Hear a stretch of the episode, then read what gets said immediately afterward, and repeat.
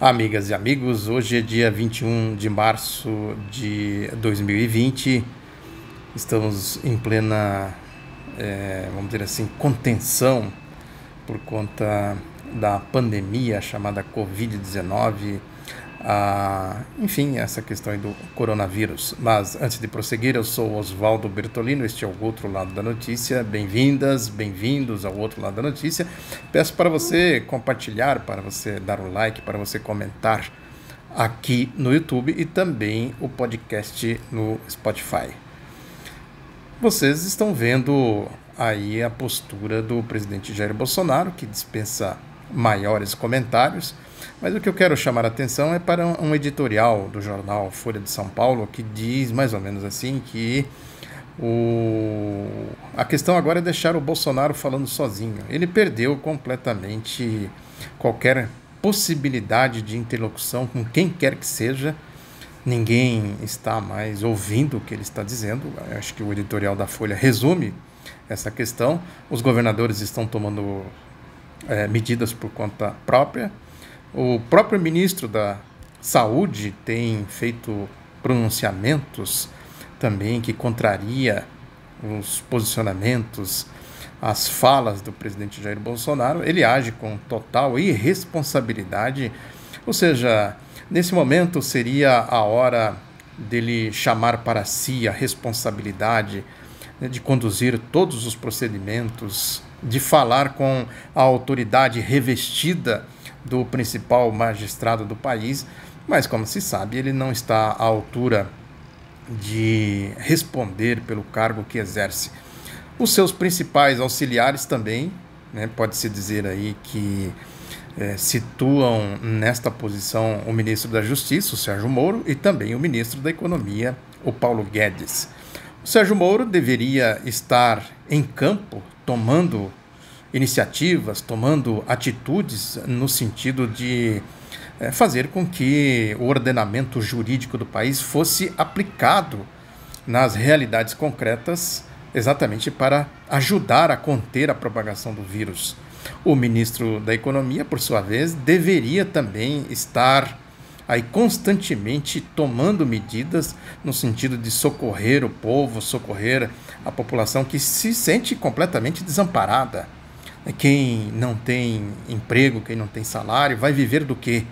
Os trabalhadores informais, e tem aí a pesquisa da PNAD, a última pesquisa divulgada pelo IBGE, que 41% dos trabalhadores são informais. E a coisa se agravou muito com essa história de reforma trabalhista, né, de mexer na CLT, mexer na legislação trabalhista para criar informalidades, aquelas bobagens que o Bolsonaro andou dizendo aí, que o país estava no dilema entre emprego e direitos. Ele, a tese deles é de que precisa acabar com direitos para promover emprego. Agora não tem nem emprego nem direitos. O povo está completamente abandonado. Ou seja, é uma situação muito dramática, o povo brasileiro está numa situação muito dramática. É, é, louvável a atitude dos governadores que estão chamando para si a responsabilidade. As entidades, chamadas entidades da sociedade civil, também estão se mobilizando. As centrais sindicais, que também foram desmontadas nesse processo aí do governo Bolsonaro, com Paulo Guedes, com Sérgio Moro, né, ficam sem instrumentos, sem recursos, elas foram asfixiadas pelas medidas de corte de recursos, elas têm pouco alcance para ajudar o povo do ponto de vista material.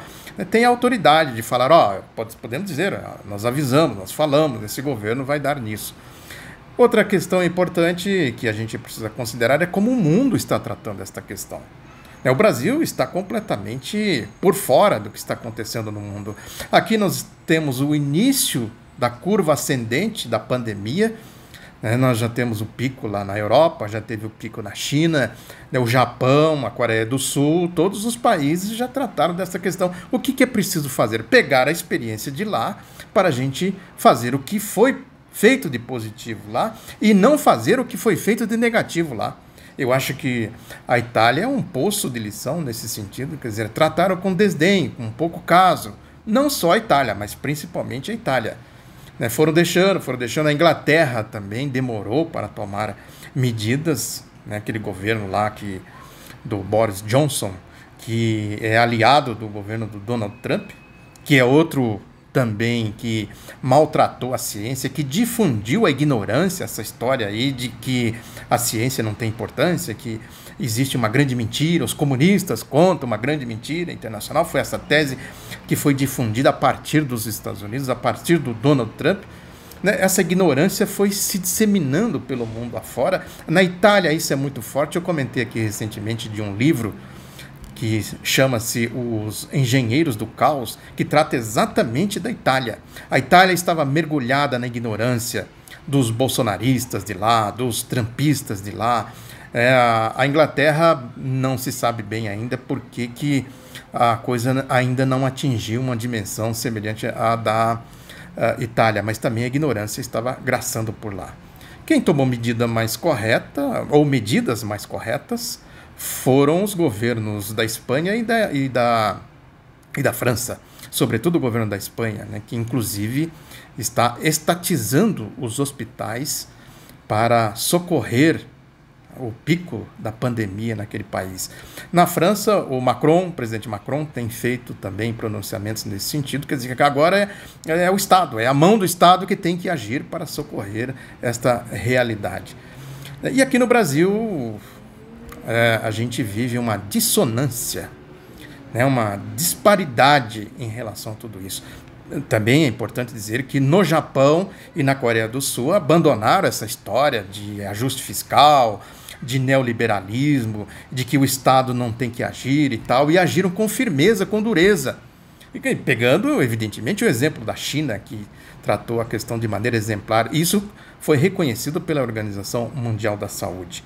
Quer dizer, pegue a, a ONU, pegue a Organização Mundial da Saúde e veja o que a, a, OMS, principalmente, está dizendo sobre a China, sobre o Japão, sobre, sobre a Coreia do Sul, as recomendações que ela tem feito para a Espanha, para a França, para a Inglaterra, deu um, inclusive um pito na Inglaterra que estava tratando isso com desdém. Agora, aqui no Brasil, se não fossem os governadores, prefeitos, né, tomando atitudes drásticas, atitudes duras, a coisa poderia estar muito pior. Porque se depender de Bolsonaro, depender de Sérgio Moro, depender de Paulo Guedes, a tragédia está a caminho.